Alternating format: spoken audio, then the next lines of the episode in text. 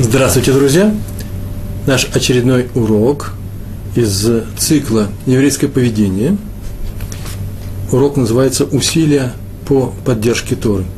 Тема очень важная, несмотря на то, что мы э, каждый раз стараемся начать новую тему, но вот эту тему как раз мы повторяем.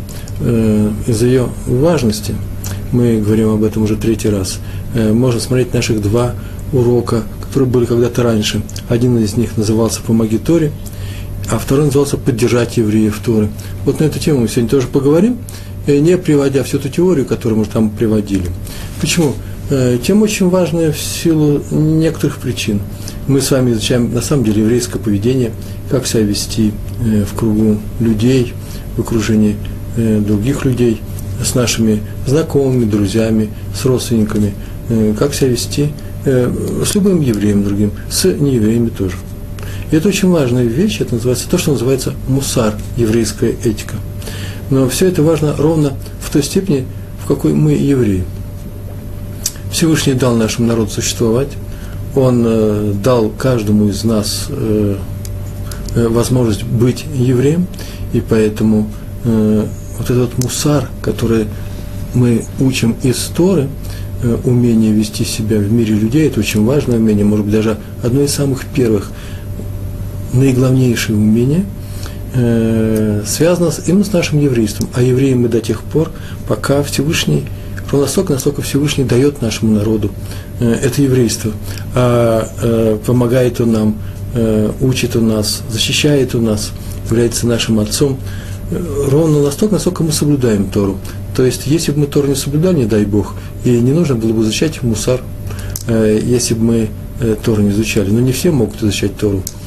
Не каждому это дано. Э, не каждый может оставить все удовольствие этой жизни в наше время ради того, чтобы посвятить всю свою жизнь изучению Торы. Поэтому есть она возможность другая, мы говорили уже об этом, другая возможность еврея осуществить свое еврейство, а именно то, то есть в той степени, в какой наш народ внутри себя помогает один другому изучать Тору, кто-то зарабатывает деньги, дает тому, кто изучает Тору. Вот ровно в такой степени мы и евреи. Ровно в такой степени нам и нужно соблюдать заповеди э, Торы э, относительно э, нашего поведения, отношений других людей с другими людьми, э, мусар. Э, поэтому эта тема важна, она является базисом всех наших уроков. Итак, усилия по поддержке Торы, которые должен э, оказывать любой еврей. В книге Дворим, 27 главе, 26 стих. Очень интересный стих. В, в этом разделе приводится благословение и,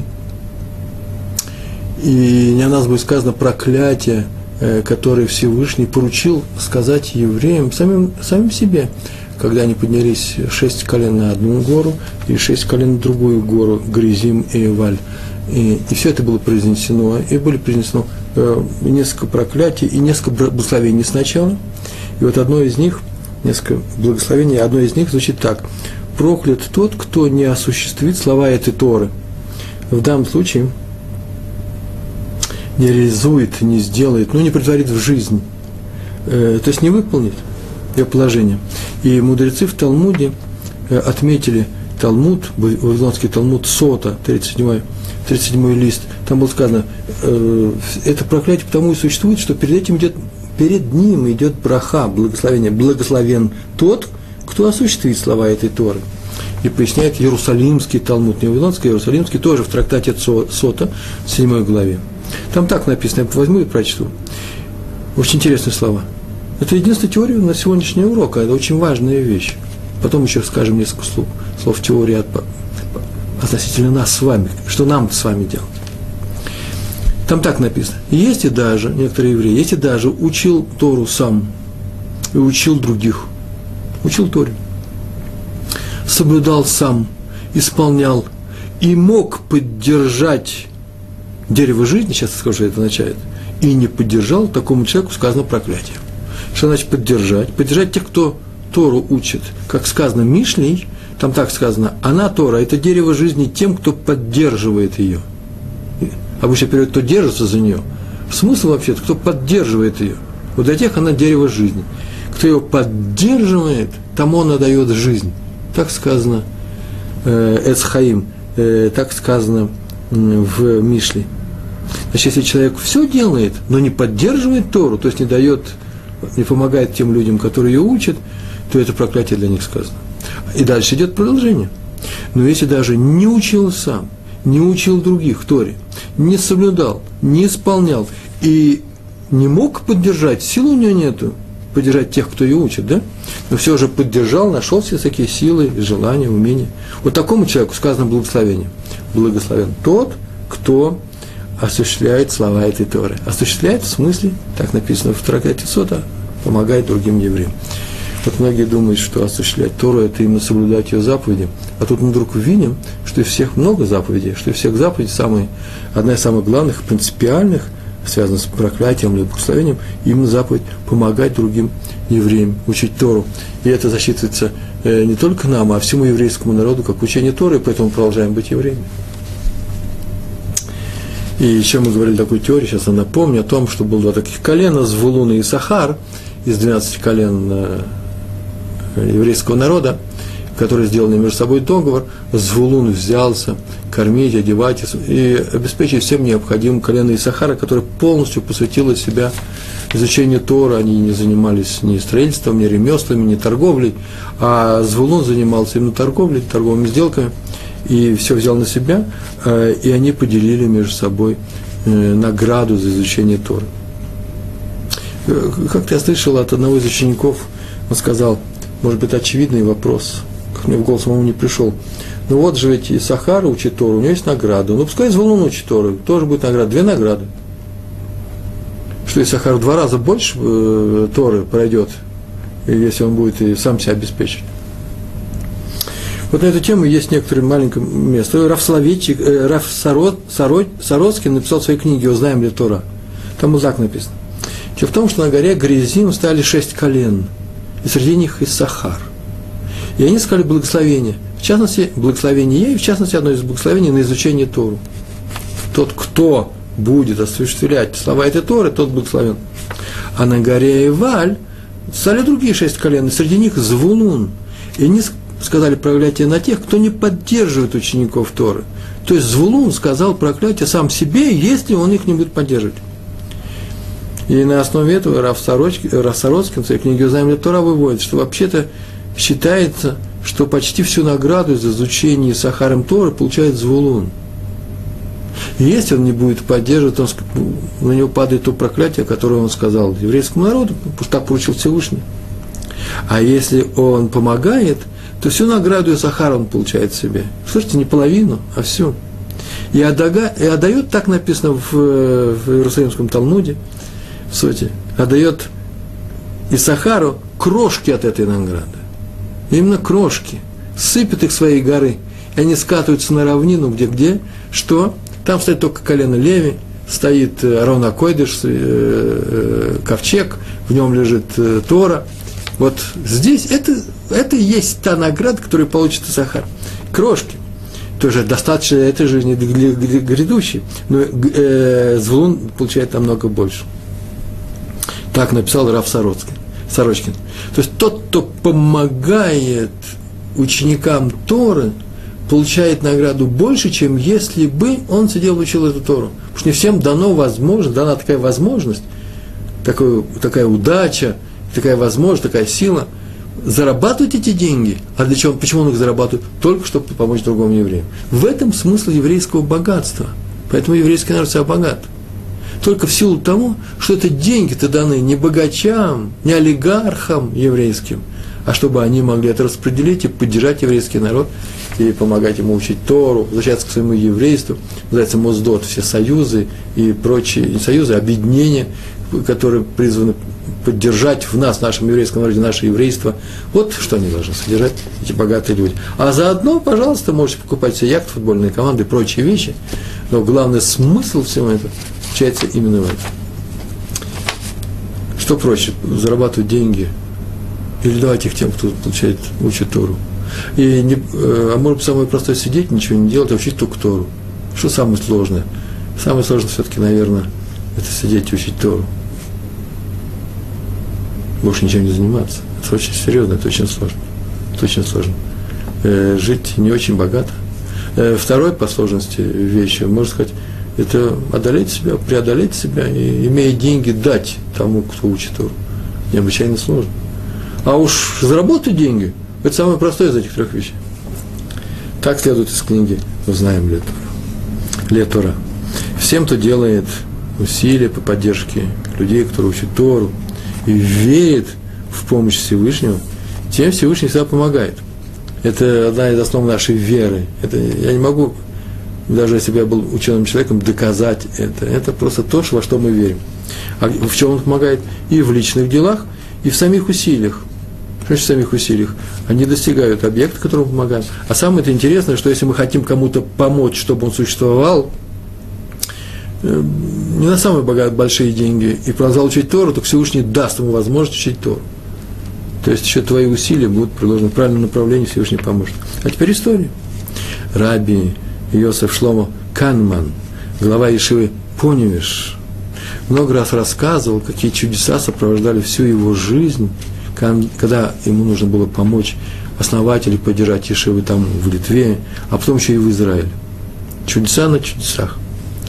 Одно из этих чудес описано перед Второй мировой войной, войной когда было это было где-то примерно, это уже или в сороковом году, или перед сороковым годом, годом, тесно в Ешеве Поневиш, это литовский город, новые ученики, э, скажем, каждым годом все больше и больше, и э, сама Ешева ютилась в тесном здании синагоги Поневишской центральной, и поэтому нужно было как-то приобрести новое здание, и решили купить соседнее здание польской гимназии – польская гимназия.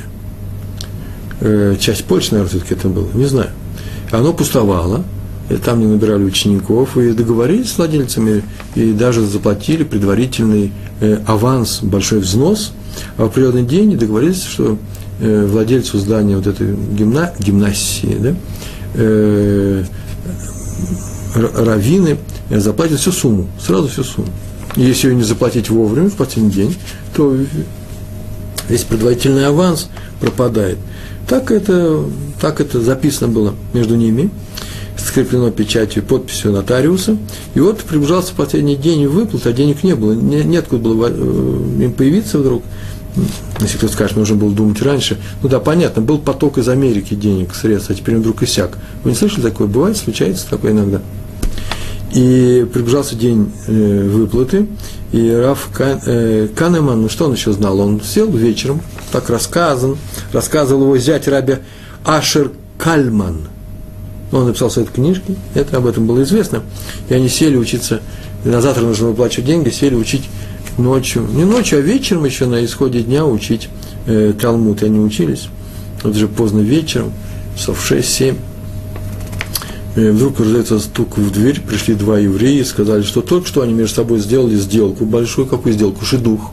Решили породниться у одного дочь, у второго э, юноша, сын, и э, они решили, они решили их поженить, и дети уже встречались, и тоже договорились, прям сегодня договорились, Лисгор называется, Иньян, закрыть эту тему, и они решили делать Ирусин. И сегодня они хотят сделать Ирусин, прям сегодня.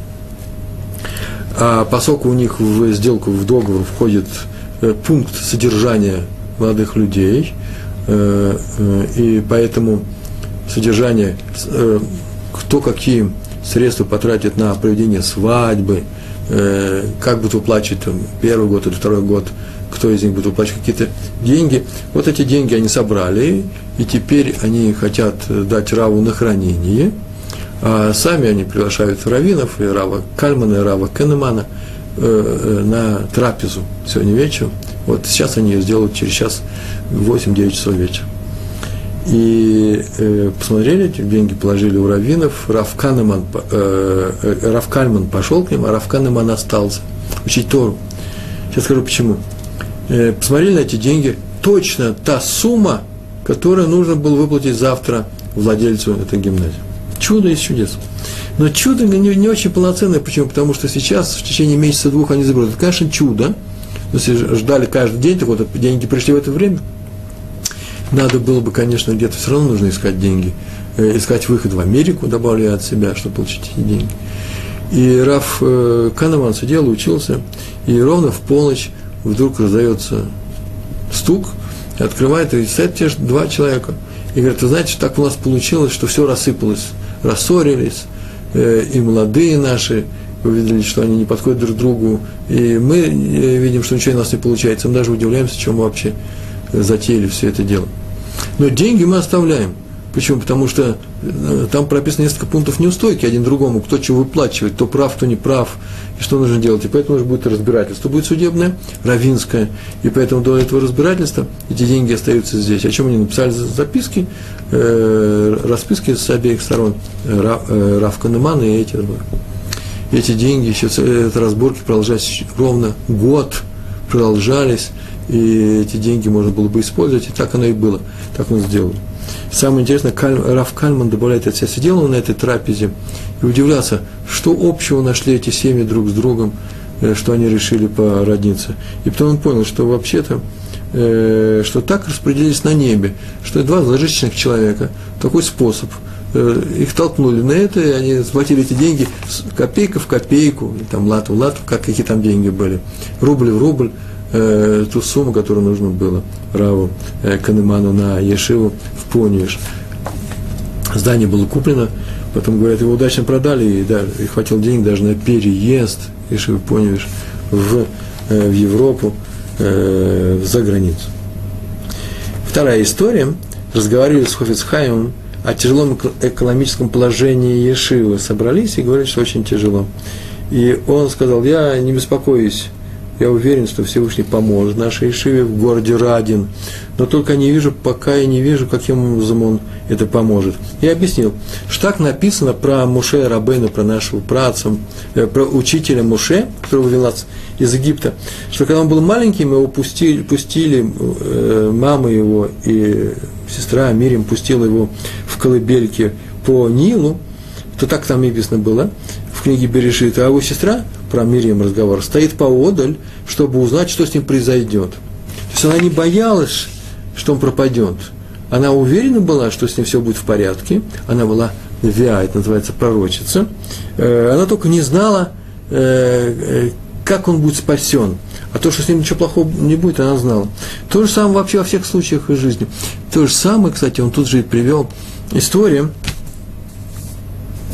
книге Бамидбар в 15 главе про человека, который собирал хворост в субботу в, в пустыне. Это нельзя делать в субботу. Его поймали, но не знали, как его наказать. И так написано, не знали, что с, ним, что с ним, что сделать ему, что с ним будет сделано. И спросили Муше, тот обратился к Всевышнему, ну так его и наказали. И на, э, в трактате Сан-Юдрин Раши э, на эти стихи пишет, что знали, что он будет наказан, но не знали как. Так написано в Талмуде. Это очень важное правило – мы знаем, что Всевышний нам поможет, но мы еще не знаем как. Потому что если бы мы знали, мы были бы пророками. Вот Хофицхайм добавил, как сказано в книге Дворим, написано про Тору.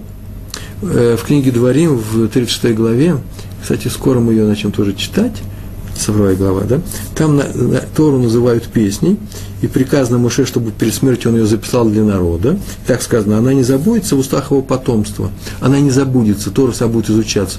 Мы знаем, что Всевышний нам поможет, что он сделает так, так, что мы будем изучать Тору, но мы не знаем, как он нам поможет. Вот о чем сказал Хофицхайм, говоря о тяжелом положении Ешивы. Нужно молиться. То есть, вне всякого сомнения, стопроцентно он нам поможет. Мы привели два примера – про Рава Канемана, про Хофицхайма, учителя Рава Канемана, э, о том, что какая бы, э, с какими, с какими бы э, э, проблемами не встречались бы евреи Торы, изучая Тору, э, эти проблемы будут решены. Наша главная задача, первое, два момента было, нужно делать усилия по поддержке Торы, а второе, полагаться на Всевышнего. Эти два примера говорили о том, что наши мудрецы учили нас, как полагаться на Всевышнего. Он поможет, даже если мы не видим, каким образом. Обязательно это будет. Раби Залман Сароскин, о котором уже говорили, рассказывал о случае, э, который произошел с Раби Хаймом Соловейчиком. Э, это одна из моих любимых историй, я сейчас ее перескажу. Она, кстати, между прочим, написана, эта статья с этим рассказом приведена довольно подробно художественном изложении, написано мной на сайте нашем Толдот.ру, и называется она «Как два равина поссорились» в моем блоге. Значит, нужно просто открыть э, блог Пятигорского, это моя фамилия, э, открыть там, и где-то в середине э, есть статья, как два равина поссорились. В двух словах я ее перескажу, мне очень нравится эта история. Она приведена в нескольких книжках и приведена с фамилиями. И, по-моему, я даже немножко рассказывал однажды. Она мне дорого. Все произошло в городе Минске, и Раф Сороскин приехал на Воложенскую Ишиву собирать деньги – а поскольку он был уже уважаемым человеком, старым, и в, то же время это была одна из самых величайших ешив вообще нашего времени. Про Воложенскую ешиву у меня еще есть одна статья, э, э, про как спасали честь Воложенской ешивы, э, написано буквально на прошлой неделе, тоже в блоге. Зайдите, посмотрите, она представляется интересом, как спасали честь Воложенской ешивы. Называется «Какому анализу грамматическому, графологическому, графологическому был, э, э, какой анализ учинили над доносом на Воложенскую Ешиву, э, который обнаружили в, э, в архивах э, современной Беларуси. Почитайте, посмотрите. Называется «Честь Воложенская Ешива». Так вот, приехал в город Минск э, Раби, Раби Хайм Соловейчик, чтобы собирать деньги – и остановился он у одного из своих учеников, которого звали Раф Зельдович. Фамилия у него была такая. Э, он был один из э, замечательных учеников э, Ешивы, но был вынужден переехать в город, вернуться к отцу и заняться его бизнесом. И он продолжал заниматься Торой, так он написано про него Рав Зельдович, не банкир Зельдович, а Рав Зельдович. Он, у него был друг, Раф Финос, тоже Рав, да, с которым с молодости они сидели, учились в Хаврута, это два, один на один учили э, Талмуд Гемар.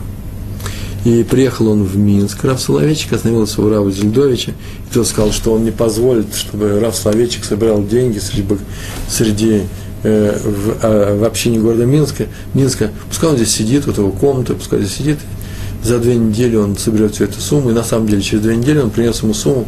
Правда, он сказал, тяжело было, я принес только половину, а вторую половину принесу еще через две недели. И Рав Славичек учился дальше, а потом прошло две недели, принесли ему оставшиеся деньги, он вернулся. И не прошло и месяца, как вдруг приезжает Рав Зельдович своим другом Ра, Раву э, Финосом на суд Торы. Они приехали, и следующее заявление у них в устах. Друг на друга они подают суд, чтобы Рав Славичек э, решил их Э, их спор. Дело в том, что Раф Финус узнал о том, что Раф э, Зельдович собрал все деньги сам, отдал свои деньги, не собрал, а отдал свои деньги Раву Словечку. А у них есть договор, что все они пополам делают, и все доходы, и все убытки. А поскольку э, помогать Ешиве, э, этот, этот бизнес связан, духовный бизнес – в духовном миром связан, связан с тем, что в будущем получит э, человек награду, и он не говорит о любой награде, то они должны ее поделить пополам, пускай Раф э, Зельдович получит Раву Финуса половину этой суммы. Он требует справедливости. Э, после чего подошел Раф Соловейчик и спросил Раф Зельдовича, ты же собирал деньги, ты же не свои платил. Он говорит, ну, вообще-то я захотел свои дать я отдал. А почему ты мне дал сначала половину, а потом вторую? Он говорит, ну, я нужно же давать в радости, нужно от доброго сердца давать, а у меня уж больно сумма большая. Тяжело было с радостью. Половину-то я могу дать, ничего, не страшные деньги, но целиком, сто процентов, было тяжело. Я две недели заставлял себя проявить радость, заставлял себя выполнить с удовольствием эту заповедь. Самое интересное, что ни в одном из э, вариантов этого рассказа не приведено, э, что при, э, Раф Соловейчик присудил, Псагдин, да, что он постановил, кто кому должен дать какие деньги. Почему? Потому что нам не интересно. Нам интересно другое. Нам интересно, как люди расступали в конфликт друг с другом только для того, чтобы иметь право э, помочь э, тем, кто изучает Тору. Это, эту историю рассказал Раби Залман Сароскин в своей книге, которую мы сказали, узнаем ли Тора четвертая история, которую сегодня я буду рассказывать, про Хафицхайма. У нас нет ни одного занятия без истории про Хафицхайма, который до основания большой Ешивы в городе Радина у него была маленькая Ешива. То есть она не столько маленькая была для маленьких детей, она была для больших людей, но она была в очень маленьком здании, а именно в здании синагоги в городе Радин. И она стала маленькой, и он решил начать собирать деньги на строительство большого здания для Ешивы, потому что не было здания, которое можно было бы купить, нужно было построить. Многие откликнулись и заявили о том, что готовы оплатить расходы. И пришел к Хофицаму один состоятельный человек. Вообще такой странный человек, не из городских. А его так и звали Раби Муше, Хаклаи, крестьянин, деревенщик, э, как это можно сказать, кфари. Э, э, человек, который из деревни. Он жил в каком-то селении, селе самом настоящем. Не знаю, разрешено было, наверное, было разрешено. В России это до, э, до отделения Литвы этого нельзя было делать. Все жили только в местечках в деревнях нельзя было жить евреям. В Литве это можно было сделать, и он был фермером, он и жена, у них было хозяйство, они были людьми состоятельными, но не было детей.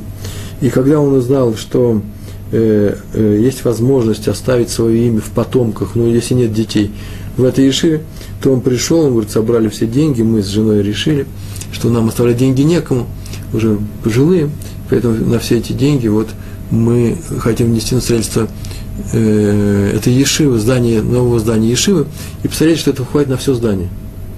Такие большие деньги. И Ховицхайм отказался, сказав, что взносы на строительство этой Ешивы имеют все члены общины, не только они одни. Он предложил, пожалуйста, есть много э, случаев помочь людям, э, дать и в хедер, и много. Есть такая вся возможность, деньги никогда не пропадут. Тут сказал, нет, мы хотим только на Ешиву. Так или иначе, Ховицхайм отказался, и тогда этот Рав Моше, этот вот деревенщик, да, э, позвал Ховицхайма на суд, тоже суд в город Вильну, к, на суд к, в то время престарелому Раби Хайму Ойзеру Гроджинскому. Они пришли, тут выслушал все и постановил, что э, Раф имеет право на самом деле внести свои деньги и оплатить возведение только одной стены, называется Мизрах. Мизрах – это восток, восточная стена. Та стена, у которой стоит э, шкаф, где хранятся э, сефер, э, свитки Торы, и э, по направлению к которому молятся люди, и там стоят места, э, стендеры, и столы, и стулья, на которых сидят места э, уважаемых людей, которые, например, проносим парнас, тот человек, который дает другим зарплату, возможность заработать на жизнь, который содержит, кормит и так далее. Э, отец благотворитель. Это называется мизрах и в, в том направлении и молятся евреи. В России, в русской действительности, на самом деле, Мизрах – это восток, да? Э, э, обычно это южная стенка, та стенка, которая на юг, на которой, которая смотрит в сторону Израиля. Если говорить о той э, части Восточной Европы и европейской части России, которая находится примерно в том же самом поясе с, с Израилем и с Иерусалимом.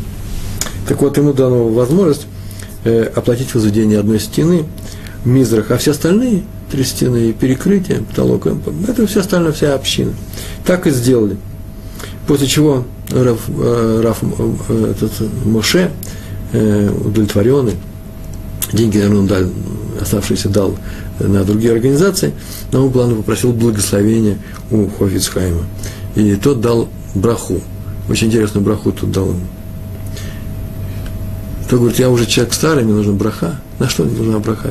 Детей уже не может быть, потому что старые люди они. И он дал браху на долголетие и сказал такую фразу «Пока я живу, и ты будешь жить». Так он сказал. И они были, в принципе, одногодками, написано было, что они были ровесниками. И Хофисхайм прожил больше 90 лет. И когда умер Хофисхайм, через несколько дней умер и Раф Муше сразу после Хофисхайма. Благословение Э, выполнилось. Вообще все благословения Хофицхайма выполнялись. Это известный случай. Вот это был случай про э, человека, который возвел Мизрах восточную стенку, она же южная, да, в э, Радинской Ешиве. Еще одна история про известного района Раби Лезера Гордона. Он был главой равинского суда в городе Телс, крупный город, крупный равин. Он был затем крупнейшего равина Э, тех времен раби Авраама Исхака Невезера, так его звали. Э, про него известно, что в юности э, Рав Гордон жил у своего тестя. Вы знаете, что раньше, мы говорили уже об этом неоднократно, раньше поступали таким образом. Э, человек, который брал, выдавал свою дочь за, за Талмит Хахама, за мудреца, человек, который учит Тору, э, обычно состоятельный человек, хотел обязательно Талмит Хахама, а не богатого человека, а именно такого. И это было своего рода гордостью в еврейском народе, то он брал его на содержание. несколько лет он его кормил. Э, пока он учил Тору, потом он получал, может быть, пост какого-то главного раввина в каком-то местечке, и община его уже могла кормить. А он был известным человеком. Э, каждый богач в Восточной Европе уж точно, вообще во многих общинах, хотел, чтобы его дети, его потомки, его внуки были э, мудрецами. И поэтому они содержали. И вот э, Рав Гордон был на содержании у Рави э, Навезера. И он жил со своей женой, дочерью Рави Навезера у тестя, в доме тестя. У того было очень тяжелое экономическое положение. Он содержал семью дочерей и очень, жили очень тяжело. И вот Раби Гордона пригласили в, на должность раввина в один из городов, там же, в Литве, но он не мог оставить своего учителя, учитель тестя, и, э, и остался у него, отказался от этой равенской должности, и тесть его в этом поддержал. Но жена, теща, да, Равы, э, Навезра сказала, что вообще-то надо бы его отпустить, потому что в доме вообще нечего есть, мало что есть. И муж сказал такую фразу, очень интересную фразу. Еще неизвестно, кто кого содержит. Они семью Раби Гордона хлебом, или Рав Гордон их семью своей учебой Торы. Ну, сказал, сказал, такая фраза была сказана. И через несколько лет освободилась должность главного раввина в городе Слободка. Это рядом с Ковна, пригород Ковна. И предложили Раби Горну. Это был очень высокий пост, и Раби Гордон согласился. И когда они уехали, то проводили их, и вернулся Раби Невезер домой с синагоги рано утром, в первый же, на следующий день с шахрита, с утренней молитвы, положил на место мешочек с тфилин и, и талит, мешочек с талитом, сел к столу, положил руки на стол, положил голову на эти руки и умер. Называется «Умер от поцелуя Всевышнего». Не страдая, не болея, ничего. С улыбкой на устах. И тогда его жена и поняла, поняла, что именно Раби Гордон поддерживал их, пока жил в их доме – она хотела, чтобы он уехал пораньше, так вот нужно было бы и наоборот задержать его, и муж бы ее жил. Эта история документально зафиксирована, все имена известные, кто когда умер. Вы видите, тот, кто поддерживает другого человека в изучении Торы, тот и живет. Не просто получает удачу, счастье, а именно сама жизнь зависит от этого. Еще одна история. Э, в э, 1940 год – шла уже мировая война, и съехались со всей Польши, приехали в Вильнюс, в Вильно, э, много ешив, э, чтобы уехать оттуда на запад или через Китай на запад. Много-много ешив там приехал. И самый авторитетный из всех раввинов того времени, мы уже говорили, Раби Хаймойзер Гроджинский, к нему приходили на суд, да, э, на суд Торы, кто приходил, Хофицхайм с тем Мойши, деревенщиком, помните, да, сейчас только рассказываю. И вот Раби Хаймойзер Грожинский сказал Раби Эльханану Вассерману, Эльханан Бунин Вассерман, крупнейший раввину, э, который приехал как раз из Америки в это время, что скоро он получит тысячу долларов и, э, на поддержку изучающих Тору, и эту тысячу он может дать на крупнейшую решиву Раби Вассерману. Через несколько, некоторое время он сообщил ему, что он передал, э, получил эти деньги, чтобы он прислал кого-то взять их, получил деньги – и Рав Серман послал к нему своего студента, Ешива, чтобы взял на эту тысячу, тот пришел и получить эту тысячу. А Рав Грожинский дает ему 500 долларов и говорит, все, что у меня есть. Тот говорит, вообще-то мне послали за тысячи. Тот сказал, вообще-то тысячу я и получил. Но она предназначалась на Ешиву, а он уже отдал 500 долларов Раву Соловейчику. Брискиров. Да? Брискиров, который потом приехал сюда, который один, как вся Ешива, как это было сказано, и э, считалось, что помочь такому человеку, это как помочь целой Ешеве. И на самом деле это, это деньги поддержали Брескирова, раввины из Бриска, Брест-Литовский, э, Рава Соловейчика, после чего он через Европу переехал в Израиль, и, может быть, как раз эти деньги помогли ему, спасли его жизнь. Почему? Потому что все крупнейшие раввины Израиля крупнейшие раввины, ашкенадские раввины, все они были учениками э, раввина из Бриска. Значит, самой важность его появления здесь, в, в Израиле, в нашей святой стране, э, была настолько, насколько это было важным, что все, сейчас все руководители Ешив – это уже э, ученики учеников э, Брискирова. Э, я могу сказать про себя, что я учился у людей э, в, синагоге, в синагоге в Ешиве Шут Ами, э, которые все учились у Рава. Я тоже Среди них учился у Рава Кугеля, Рава Лезера Кугеля, э, Шалита. И, э, как говорят, да, продлятся его дни. А он как раз один из учеников, известных учеников, один из лучших, близких, приближенных учеников э, Брискирова. Так что можно сказать, что я Тору получил тоже через Брискирова. Кто ему помог? Ему помог Раби Хайм Озер Грожинский, когда дал просто ему на, на житье и на выезд из Литвы эти 500 долларов – Рав Вассерман остался, он погиб, он сознательно знал, что он э, умрет, он, его расстреляли в девятом форте, это отдельная история, э, как это произошло. А Рав э, Соловейчик, Брискиров, э, Йосеф Дов выехал э, и э, учил очень, целое поколение учил он здесь, в, в Израиле, мудрецов Тора. Следующая история про Хазон Иша. А, еще одно слово можно добавить. Видите, когда помогаем кому-то, кто знает, в чем эта помощь, в чем проявится, мы это видим, а к чему это приведет. Был спасен один из крупнейших деятелей, э, э, мудрецов, э, подвижник Торы, э, талмудист э, на 500 долларов. Э, небольшие это деньги по тем временам. То есть большие, конечно, но относительно, а по нашим пришли к Казон Ишу люди из одной Ешивы и попросили, чтобы он подписал такая история немножко с юмором, э, письмо, просьбу к одному богатому человеку, что он пожертвовал деньги на Ешиву. Вы знаете, что приходят люди с такими письмами, где много разных печатей, текст идет, помочь такому-то. Э, люди приходят к крупному э, какому-то раввину и просят рассказывать свою историю. Он кто-то болеет, э, кому-то нужно учиться, а не на что жить. Э, и он хочет собрать какие-то деньги, и кому-то нужно выйти свою дочь замуж, у него нет денег. И тогда, вникая во все эти дела, Равин составляет ему письмо, и называется э, благословение тому, кто поможет, вот я того благословляю. Так это называется. То есть прямое указание небесам о том, чтобы помочь данному человеку, который будет собирать деньги. Вот они пришли к Хазонишу, это здесь, в Нейбраке, Э, уже в 50-60-е годы и э, сказали, что вот мы э, хотим написать адрес, по-русски как он назывался, адрес, да, составляем одному человеку, чтобы он нам помог. Хазоныш посмотрел, взял эту фамилию и сказал, да нет, можно не ставить письма никакое. Почему? Потому что никакого письма. Потому что человек больше 50 лир он все равно не даст. Ну, такая присказка. Маленькие деньги. Шекели 10 на наши деньги, да? 50 лир. Все, что он даст. Через год тот богач на самом деле уехал в Америку и оставил Ешиве, прямо в письме пришло ровно 50 лир. Он даже не знал об этом выражении.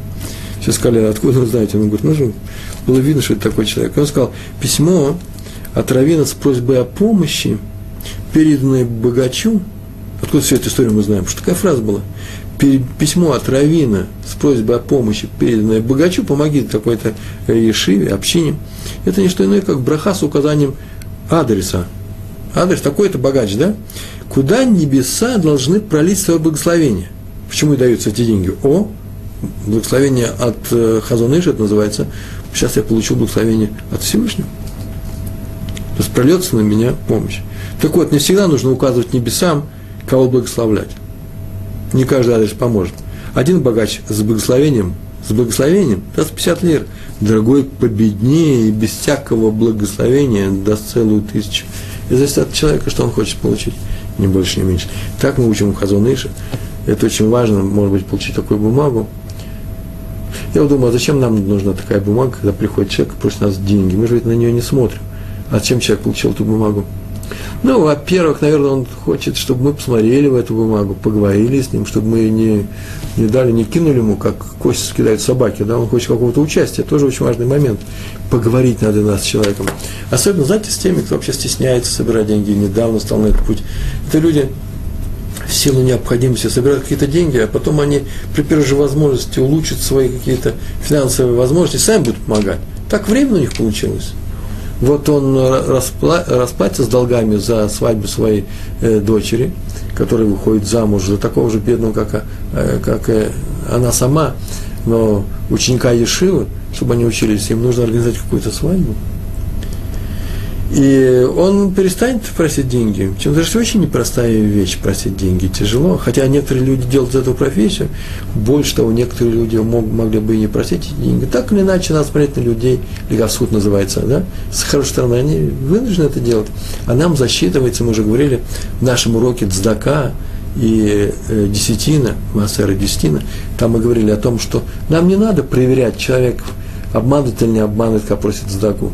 Вот если мы были бы габаями синагоги, те люди, которые, служители, которые распределяют эти средства среди бедных, то да, десятину нужно, даже если мы с вами не габаи синагоги должны отдаем десятину, десятую часть от всех своих доходов, там нужно выяснять, куда идут эти деньги, почему? Потому что пока они не пришли по необходимости тому, кому на самом деле необходимы, э, они не считаются десятиной.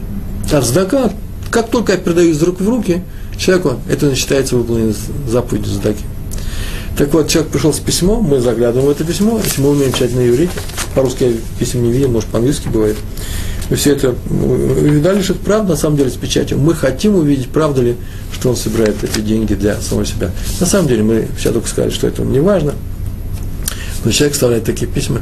И я знаю, что весомая часть людей, которые приходят к раввину, приходят с такими бумагами. И раввины подписывают эти бумаги. А раз так, раз раввины считают, что этому человеку нужно помочь, то как же я могу теперь решить, что ему не надо помогать? И там будет благословения. Раввин написал мой адрес. Без адреса, но у этого мой адрес. Я знаю, что теперь мне придет эта помощь. Кстати, между прочим, деньги должны быть чистыми, те, которые даются на Ешиву. Ведь здесь проблема не только в том, я вас призываю помогать евреям,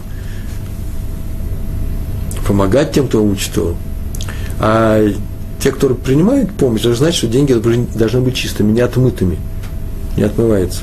Мы знаем, что есть целые страны, где люди, нарушая все законы, собирают деньги, грабят. Что там, как они получают эти деньги? Нехорошие деньги. Мы знаем, что существуют грязные деньги в этом мире, а потом идут, отдают в какие-то храмы, какой там, какая у них там религия есть, и считают, что они получили индульгенцию.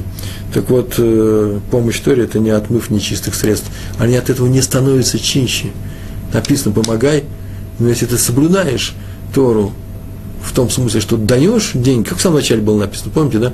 Даже не учит, даже не учится, даже не соблюдает, но дает, ему засчитывается благословение, если это деньги честные, если эти деньги чистые и не заработаны нехорошими средствами. Так вот, Раби Йосиф Шломо Канеман, мы по нему говорили, ему однажды богач из Америки приложил миллион долларов на Ешеву Понию в Бнейбраке уже, они уже переехали – и Рав выяснил, чем занимается тот богач. И узнал, что вообще-то владелец сети э, гостиниц э, по всему побережью, побережью нужно полагать. И в этих гостиницах процветает игровой бизнес. И положение Ешивы было катастрофичным, на самом деле катастрофичным. Раф Йосиф Шломо Кайнеман э, издал приказ, что эти деньги от этого человека не брать, чек не брать В другой раз к нему пришел богач на эту же тему, пришел к нему и сказал, что у него есть большая сумма денег, чек – и он хочет купить не просто деньги есть без чека, и он хочет купить рядом с Рамаллой, это не город такой, Рамалла я сказал, да, Рамлы, город Рамлы, и Лод, да, Рамлы, я просто живу напротив Рамалы, поэтому у меня на устах Рамала, я Иерусалим северный, а там недалеко от брака, брака, брака э, город есть Рамлы, э, рядом с Лодом, где есть э, аэропорт, все приезжают в Лод, такое место, где раньше в каких-то в окрестностях стоял город Лод, древнейший город, э, где Раби Тарфон был главным раввином, учитель, а потом ученик своего ученика, ученика да, э, э, Раби Акива. Раби Акива начинал учиться в этих местах, учил Тору. Так вот, он хочет купить рядом с этим Рамла 12 дунамов, или дунам, дунамов земли, пардес, фруктовые, э, фруктовые сады, Э, которые можно обрабатывать, нанимать рабочих, а на деньги эти, на заработанные таким образом деньги, можно содержать Ишиву в Небраке, Ишиву Поневиш. Это достаточно было бы, это было бы здорово. И он же все купил, все оформил, и вот он с нотариусом приехал, осталось только взять и подписать бумагу. И, э, и на, на что Рав Канеман спросил, вот следующий год, год Шмиты, это седьмой год, год когда запрещается обрабатывать землю. Готов ли этот владелец этих участков, доход от которых он будет дарить в Ешиву Поневиш, э, э, готов ли он к тому, что в седьмой год это должна простаивать земля по еврейскому закону, если вы знаете об этом. И этот э, богатый человек сказал, что вообще-то есть некоторые разрешения, Этер такой, да, особый, разрешение, которое позволяет э, обходить стороной этот закон и, по крайней мере, э, обрабатывать землю в, су, в субботний год, может, нельзя, а продавать то, что они вырастет, можно.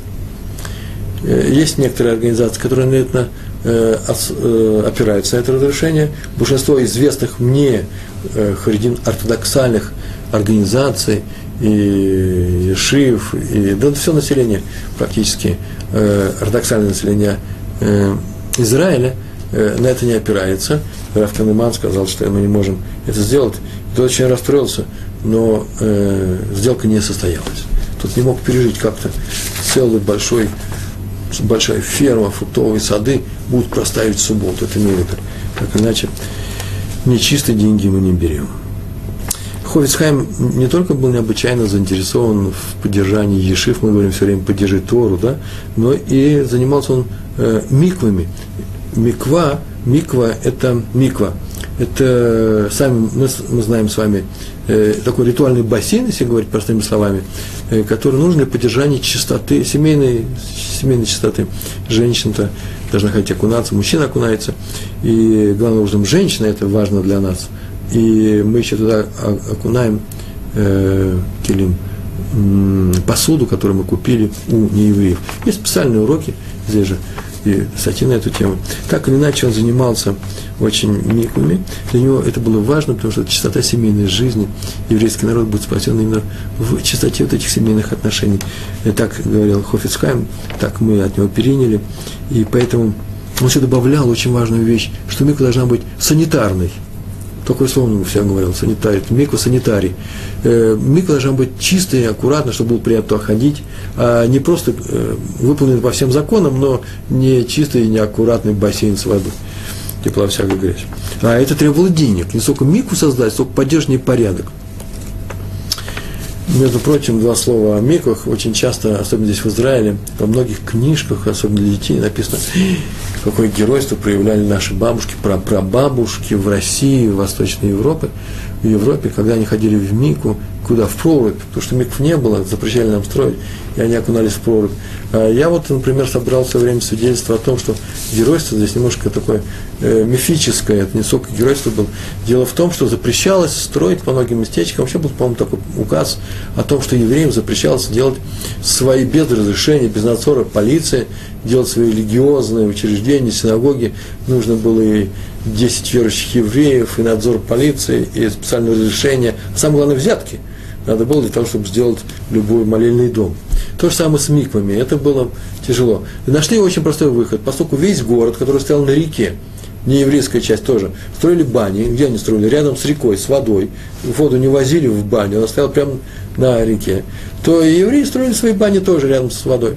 Но весь город делал парилки, э, парные отделения. Баня в России считается не баней, если там нет парного отделения делали в самой бане, а зимой, да и летом э, выйти из парилки, как хорошо погрузиться в холодную воду, или в снег, или в прорубь. Это просто отдохновение для тела. Я сам несколько раз это делал, когда был молодой, здесь просто нет снега, я бы сейчас это сделал в холодной воде. Да нет, в, после э, горячей э, э, бани есть у нас при микве сауна, э, не, вроде бы с паром, но не такая, как должна быть по-русски, конечно, э, но все равно, когда ты разгоряченный идешь и окунайся в бассейн с холодной водой, это просто замечательно.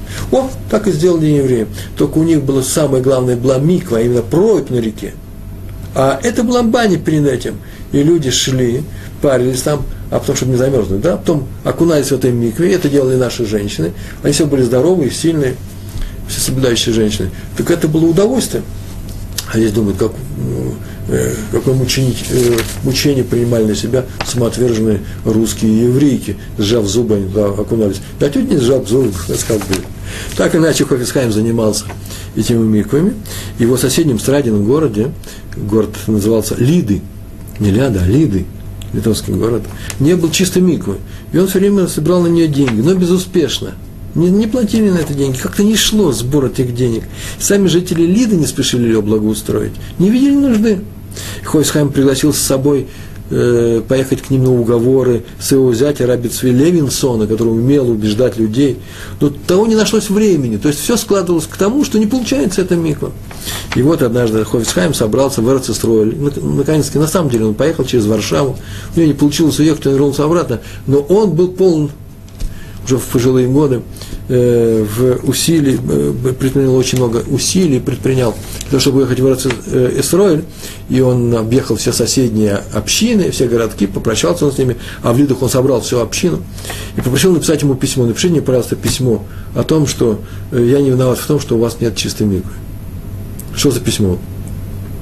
Он сказал, я человек пожилой, однажды предстану перед Всевышним, и там скажешь, слушай, э, обратятся к нему, э, ты мог повлиять на этих людей, чтобы они сделали санитарную микву, э, и не повлиял, значит, ты виноват, не убедил их.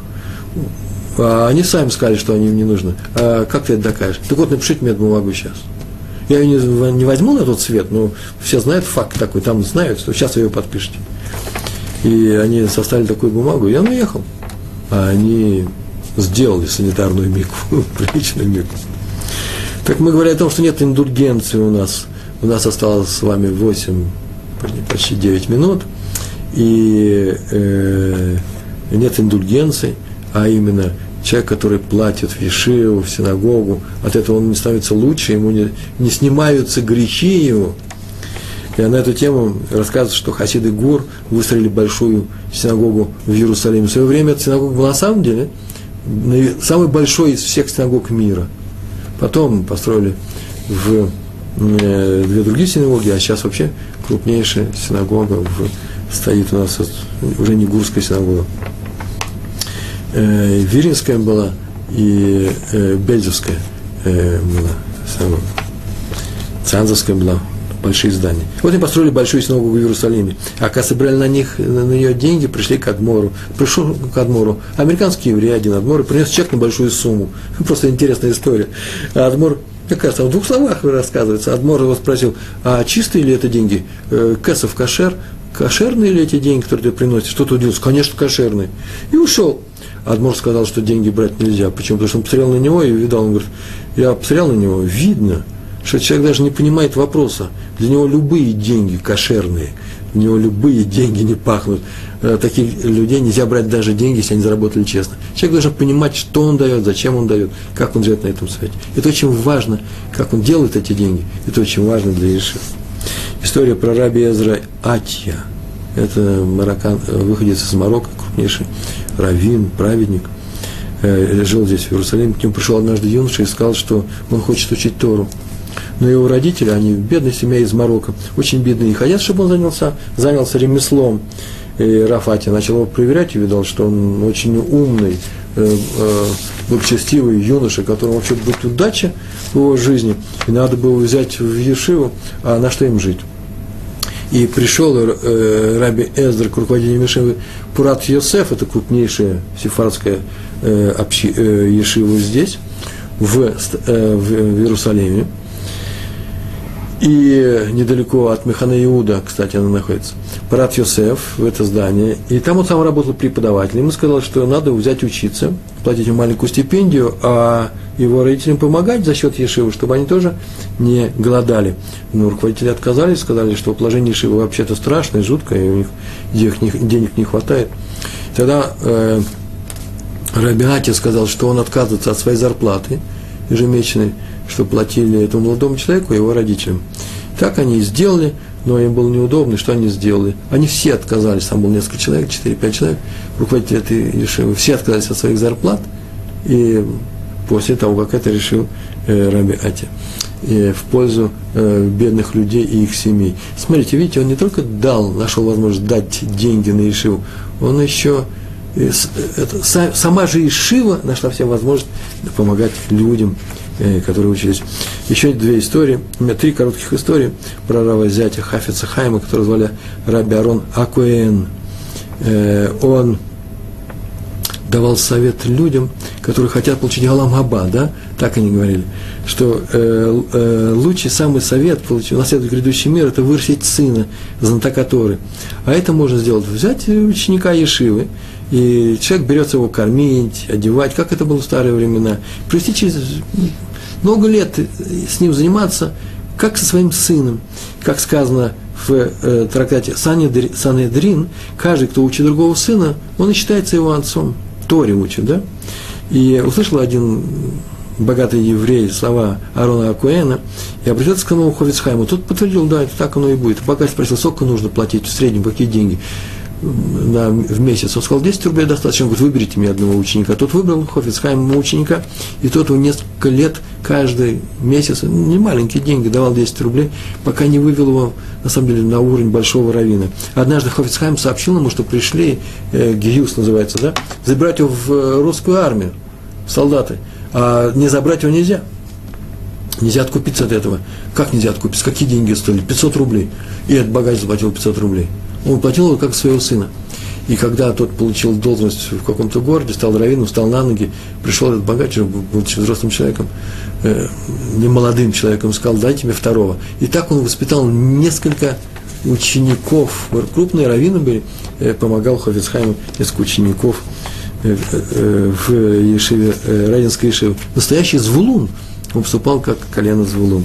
Раби Рувен Кац, главный раввин Петахтиквы, он был в юности учеником у Хафицхайма, и рассказано, что однажды он поехал в Америку собирать деньги на Ишиву в Радин, и Хофицхайм рассказал ему на, прощание э, историю о том, как к нему пришел однажды, э, несколько лет назад, в начале 20-х годов, один бедный человек, бедный-бедный, в жуткой одежде, и сказал, Рэба меня не узнает, а я на самом деле Розенбойм, тот богатый банкир – и лесопромышленник в Москве, дома имел большие. Вы помните, пришли ко мне и сказали, что мы решил собирали деньги, в Москву приезжал и Ховицхайм. Я сказал ему, заносчиво сказал, что больше 200 рублей он ему не может дать. Каждый месяц 200 рублей, большие деньги, но для такого богача – это деньги маленькие. А Хуцхайм сказал, что от него он возьмет 2000 рублей. И он отказался. Так вот, прошло несколько лет, и большевики отняли у него все, и он чудом остался живой. Если бы я заранее знал, я бы согласился тогда.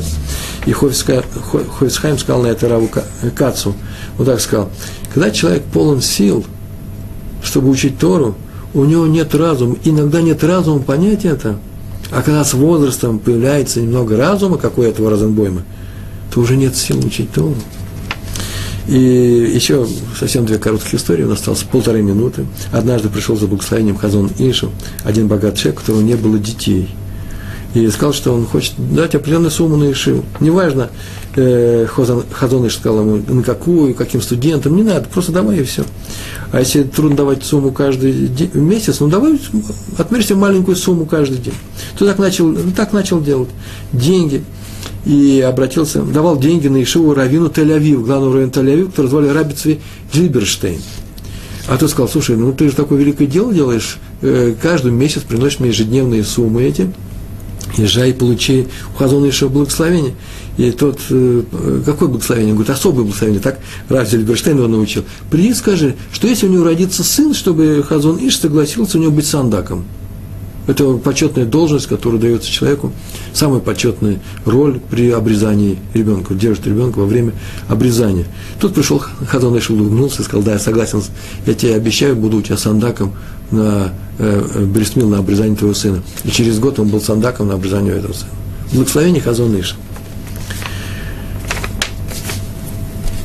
Один богатый еврей, на этом мы заканчиваем, из Америки, позвал своего сына учить Тору, город Сесроид, помогал ему много лет – а потом стал взрослым, взрослым, пожилым, и попросил его вернуться, взять весь этот бизнес в свои руки. А сыну так понравилось учить Тору, он всю, всю жизнь учил Тору, что он не хотел это сделать, и решили обратиться к Равину, Равинский суд. Знаете, отец с сыном судится. Пришли к Равину Хайму Коневскому, который сейчас в браке, э, крупнейший Равин, к нему все ходят на советами. И тот сказал, пускай продолжает учиться. Объяснил этому богатому человеку, пускай продолжает учиться. А ты, отец, знай, что именно в силу того, что он учит Тору, ты и живой. Именно в этом заключается твоя жизнь. Ты же не хочешь закончить жизнь свою раньше, чем, чем ты хотел бы. Так вот, если мы хотим жить, не просто существовать, не просто получить браху, а именно жить, то нам должны, мы должны помогать своим детям учить Тору. Сделать так, чтобы они учили Тору. Если у нас нет детей, или у нас нет возможности заставить своих детей учить Тору, или мы не видим такой возможности, нет такого умения, нет такого опыта, то мы, если мы хотим жить, должны помочь другим евреям учить Тору. В этом заключается наше существование э, в виде э, народа, в виде еврейского народа.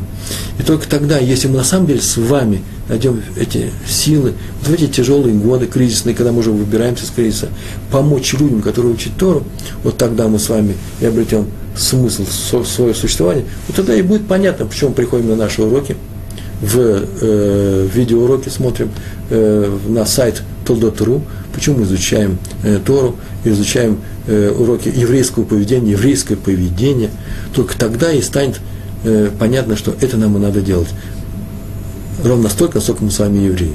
А мы с вами евреи ровно настолько, насколько мы помогаем другим людям соблюдать Тору, учить Тору, и э, чтобы Тора существовала, была внутри нашего народа. Удачи вам на этом пути. Большое вам спасибо. Всего хорошего. Шалом, шалом.